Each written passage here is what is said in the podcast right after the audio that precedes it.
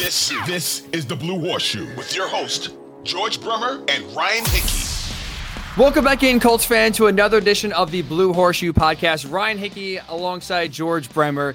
Post game pod edition, Thursday night football edition of the Blue Horseshoe pod as the Colts somehow win 12 to 9. And George, we have a lot to get into here, mostly negatives from this just ugly, God forsaken, you can argue, you know, crime against humanity game that we just watched for the last four hours. But let me ask you this because this is personally something I've never felt as a fan. And I just feel like there's nowhere else to go but right now, or there's nowhere else to start, I should say, but right here. The Colts win the game. They win 12 to 9. I personally have never felt worse after a win than I do right now. I don't really know how many Colts fans can feel good about this win. The Colts are 2 2 and 1. The season's not over. But with how ugly this game was, offensive, with how inept they looked, zero touchdowns, Matt Ryan was under siege all damn game, bad turnovers. Like, like there was just so much negativity coming out of this that even though somehow they improbably won, improbably won the game, I really don't feel good. I, I don't. I really don't honestly don't know what to make of it, George. I've never felt like this before. It's so weird, but I think it's also so fitting with how bad this game was. Yeah, well, yeah, it was uh, historic. I mean, I uh, mean, first time in NFL history that that two quarterbacks, two starting quarterbacks with four or more Pro Bowl appearances between them played a game and no touchdowns were scored. So a historic game there in Denver, historically bad. And you saw the home crowd leaving at the end of regulation they had the right idea. They they knew what was going on. Um, I am oddly serene. I was talking about this with you a little bit uh, before we got on the air. It's the first time all year that, that it makes sense to me. The first game all year that I understand what happened and that uh, what we thought we were going to see coming in is exactly what we saw. Really bad football, no doubt about it. Um, I, you know, the Colts found a way to win, and there's something to be said for that. Some tiny little itty bitty minuscule thing to be said for that on a day like this. Uh, I think more you got to hand it to Denver. They just wanted this loss more, and they, and they took it. But you know, I, I I come away from this feeling this defense is taking steps. They're, they're taking strides, uh, especially without Shaq Leonard. They're they're making things happen. That's one good thing. Alec Pierce gets better every week. I give him some credit. Deon Jackson kind of made a name for himself on a national stage. Outside of that, everything else was in F. Everything else is is absolute failure. Uh, Chase McLaughlin, Chase McLaughlin gets gets an A. Um, but really, I mean, the offense, the offensive line is irreparably broken. That that's where I feel right now. I think that's why you're feeling the way you're feeling because you look at this offensive line right now and you just think, who are they going to be able to move the football on? That's it. You you hit the nail on the head, George. That's why I feel like even though they won, I feel so like depressed. I have no energy to be honest. Like that game drained every like ounce of life out of me, and it's a win, and it's so weird. But you're right. I for me, I think it's the offensive line and how bad they looked. Six more sacks allowed, 12 quarterback hits allowed. And I think what's so demoralizing, George, is that they actually made a, a big time change where you look at the five guys they rolled out there to start the game. I think on paper and maybe even realistically, this was the best offensive line starting five combination you can have. Bernard Raimann at left tackle. You have obviously Big Q there at uh, at left guard. You have Ryan Kelly at center.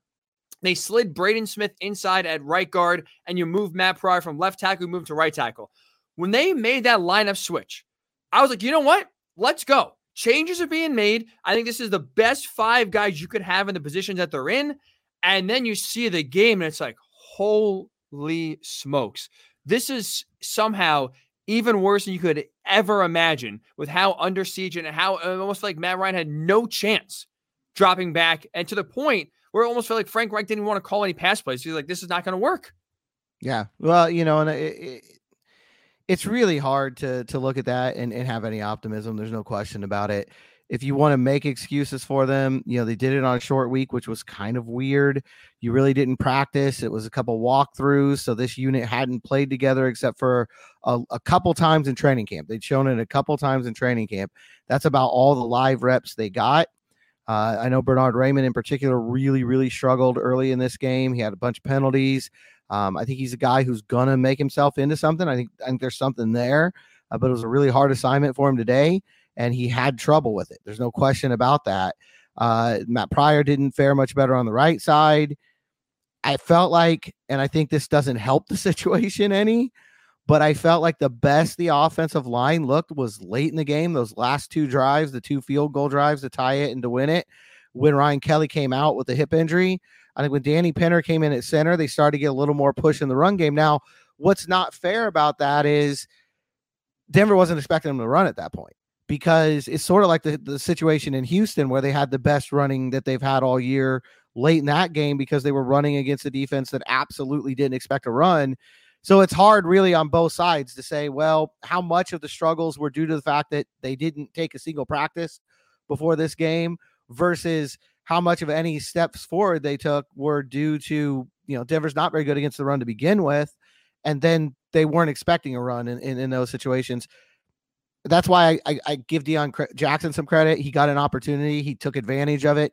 I give Danny Pinter some credit for coming in and, and getting that push, but I don't know that any of it means anything moving forward, if that makes any sense. You're right. It's almost concerning that when Ryan Kelly goes out and Danny Pinter slides in at center, like they did after, like you said, they look the best um, that they have the entire game. They actually, you know, at times gave Matt Ryan a sliver of a second, right? Because he went from no time to like at least a half second back there to, to drop back and make a few throws. But let's talk about George, the change in general, because you're right.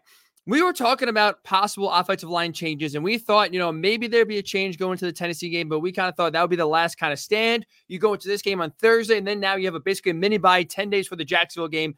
That is where you make your changes on the offensive line if you're going to make them. And Frank Reich, Chris Strausser, whoever made the call said, screw it, we're making it now. And like you mentioned, on a short week, they roll out, uh, roll out an offensive line that outside of what a few training camp practices, right, George, they have never really had um, playing together that much. Do you agree with the timings? I don't. I think that's the best five. And I will admit, hand up, I was excited when it was rolled out to start the game. But now you look and see how bad it was, it makes sense that they struggle because they never played together before. And you have a few guys playing out of position. The timing is very suspect of making this move, like you mentioned, on a short week with zero practice time, going against a defense that's still pretty good at getting after the quarterback. Yeah, and first of all, saying a few training camp practices is overselling it. It's more like a few training camp drills. They did really? it a couple of times in just a couple segments of practice. I don't think there was one complete practice with this line. It was just something that we kept they they did it more than once, so it's stuck in your head. Like, hey, this is something they're at least thinking about. Uh, it, it, was shocking to see them do it on a short week. There's no question about it. They come out of here with a win, and I think they're going to take that. Uh, but it obviously wasn't due to the switch on the offensive line. Uh, I I don't know going forward if this is the line you're going to use. I would I would think so. Um, you know, one thing that we talked about off the air, it sounds crazy, but I think you're at the point where you need to do some crazy things one other thing that they did way back in the spring was having Danny Pinter at center and Ryan Kelly at right guard. You know, I don't know. Is that a possibility? Move Braden Smith out to, to right tackle and then, you know, let Raimann and, and Pryor fight it out on the left side. It's a crazy thought, but I think you're at the point now with this line where crazy thoughts need to be considered. I mean, you're I feel like we a broke record, George. But like every week, it's like we're talking about basically the same thing, but it's almost sort of different with this with this line. Whether it's miscommunication and not getting the blocks in, and now it's just everyone's getting beat, everyone's committing penalties at the worst possible time. And so you're right. Like there's no more. There's no grace period. There's no like, uh, oh, you know they'll they'll figure it out. Like there's no more. Like we are in five weeks in. There's no more figuring it out. Like like you said, this is this is who they are. Now, the one thing I will say, and you mentioned it right, like they barely practice together, and even if just a few drills, which makes it even worse and makes the timing of this even that much more confounding. Of why the hell would you roll out basically a brand new offensive line? when you don't have to, not like injuries are forcing you to do this on a short week when you have, again, so much time at your disposal on the other side of this game to implement and get everyone comfortable and give yourself a chance to succeed. Like, that's the thing, George and this is what I used to love. Uh, this is what I've lost some love when it comes to Frank Reich because I thought for a lot of the criticism he does get, and now obviously this year, rightfully so. But I thought one of the things he did better than most coaches in the NFL was no matter what the position, especially in offense, he put his players in a chance to succeed. Whether it was quarterback, whether it was running back, whether it was receiver, tight end, offensive line, he was able to call plays and put guys in positions to where even if they're out of position for a game or a series, they st- he was still able to to you know manipulate in a way where they're not over their head and they could still kind of make some plays um, and figure it out. And then you go into this game where again you're going against even without Randy Gregory, a, a, a ferocious defensive line that Denver has, and you are now putting a rookie left tackle in Bernard Raimann, who there's a lot, like I said, there's a lot of potential there. He's been banged up with with an ankle injury, so he's already been limited at practice the last like two or three weeks anyway. And now on a short week, you're going to put him out there for the first start of his career, and you're going to move two or three other guys around to positions they're not really, you know, used to playing an outside of 15 or 20 snaps in a few offensive line drills. And it's like that is not giving your team a chance to succeed. And for the first three quarters, this offense was, was even worse than we've normally seen. Jordan, like that, I don't even know what the vocab uh, vocab word is to describe how bad it was. It was it was mind numbingly bad. And again, when you have a, a guy in Frank Reich who's, it felt like scared to even call a few pass plays or because he just kind of knew wasn't going to succeed or Matt Ryan almost giving up on plays before they even were ready to go because he figured it's not going to work. Like that's a major issue. And so you at least mm-hmm. got to give your team a chance. I felt like for the most part, somehow they win the game, which is, uh, is still mind boggling. But like that's the, the biggest frustration. Like they they felt to me this offensive line and even Matt Ryan, and we'll get to him in a second here, but they felt like they had no chance to really have a, a real successful opportunity tonight. Yeah, no, it, it's really it's hard to really understand why you make that call this week. Um, I think they thought maybe it would open up the run game a little bit. I know they they had to be very, very, very upset with what happened against Tennessee. You go in there and that team's giving up 5.8 yards per carry, and you only get 1.7 that day. Jonathan Taylor has 20 carries for 42 yards. It gets an ankle injury nothing about that is going to make you feel good about you know that group moving forward and i'm guessing that is what drove this i don't know if it should have uh, they got away with it they can thank stephon gilmore for that yeah um you know so they're going to come out of here with a win and i guess on the other side of this now you do have a game under your belt and you do have 10 days now to kind of gel together and, and maybe see if this unit can be better against a jacksonville team that has absolutely dominated the Colts up front for about 10 years now. So I don't know. You know, I, I, don't have an answer for why they did it this week. I'm sure Frank Reich's being asked that as we speak uh, by the by the guys who are out there in Denver. I'm sure it's going to be asked quite a bit through the week uh, coming up here, and I'm sure it's something we'll be talking a lot about going into the Jacksonville week. Uh, but for now, all I'll say is, you know, hats off to Stephon Gilmore for somehow saving their bacon. You're right about that. We'll get to Stephon here too because he was one of the few bright spots tonight for sure. Um, quickly, George, I, I know it's still you know we have ten days to the next game. I would roll this. I would give them. I want to give this line a chance to see what they can do.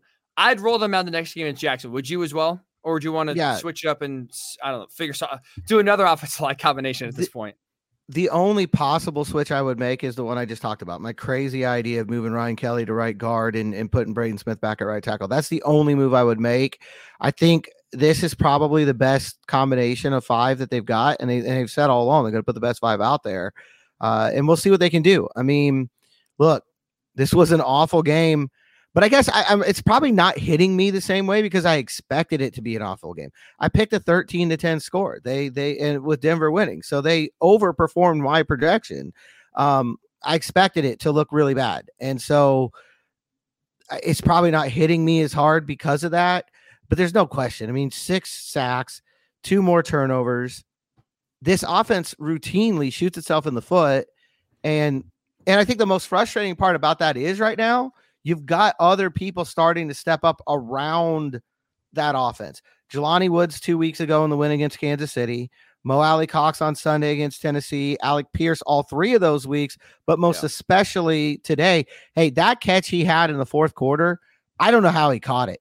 I it, Ryan got hit on the throw. It looked absolutely for all the world that the best possible scenario there was a defensive guy was going to drop an interception mm-hmm. and Pierce somehow gets in front of him and catches the football. He is growing up before our eyes.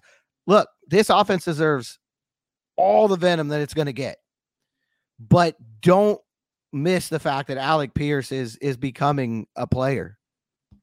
Let's talk about Pierce because you're right. Like this is by far his best game uh, of his, you know, very obviously short NFL career. Leading receiver for the Colts, eight catches, 81 yards. Like you mentioned, that one catch he had where he, you just think best case scenario, be defensive back, knock it down. Instead, he saves the game for the Colts by not only just running an interception, catches the ball, somehow gets a first down, uses his physical big build that you know the Colts have been talking about, you know, leading into the draft and after the, you know, all training camp. And now you're starting to see this was really the first game where he asserted his physical dominance. You know, he won, he, caught some contested balls. There's a a uh, first down he made early in the in the um, in the first half where he was tackled, but he catches the ball. They challenge it. They gets he gets the first down. Like he, you see his physicality now really starting to, to to come out. You see the confidence as well. And a nice catch too, diving along the sideline to get out of bounds in the two minute drill uh, to help get the Colts move down the field.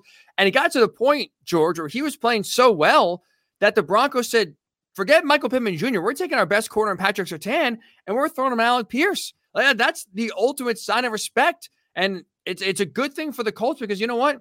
For a guy Michael Pittman Jr., who clearly is their number one wide receiver and is clearly getting, you know, every defense's attention that they're going to play, it is great now that you are starting to see, like you mentioned, that second option on the outside start to develop to where now defenses can't just overload Michael Pittman Jr. and double team him every single play and put their best corner on him, basically take one half the field away. This is now starting to be a threat where you mentioned you're now starting to see a, a receiver in Alec Pierce gain confidence and now really start to be a factor for this Colts offense. One of the few bright spots on Thursday. And Parris Campbell made plays late for the second straight week. Um, I think that's what's so frustrating right now about the offensive line. If you want to have any reason for optimism moving forward, it's that if they somehow fix the line, which is like if they somehow bring someone back from the dead right now, feels like the same kind of percentage. But if they somehow fix the offensive line, I mean, you've got guys stepping up, making defenses pay for for overloading against Michael Pittman. You would think this eventually would start opening up some lanes for Jonathan Taylor when you've got the tight ends doing what they've done the last couple weeks, when you've got Alec Pierce making plays, now Parris Campbell's making plays. It just makes the problems with the offensive line and the problems with the quarterback more frustrating.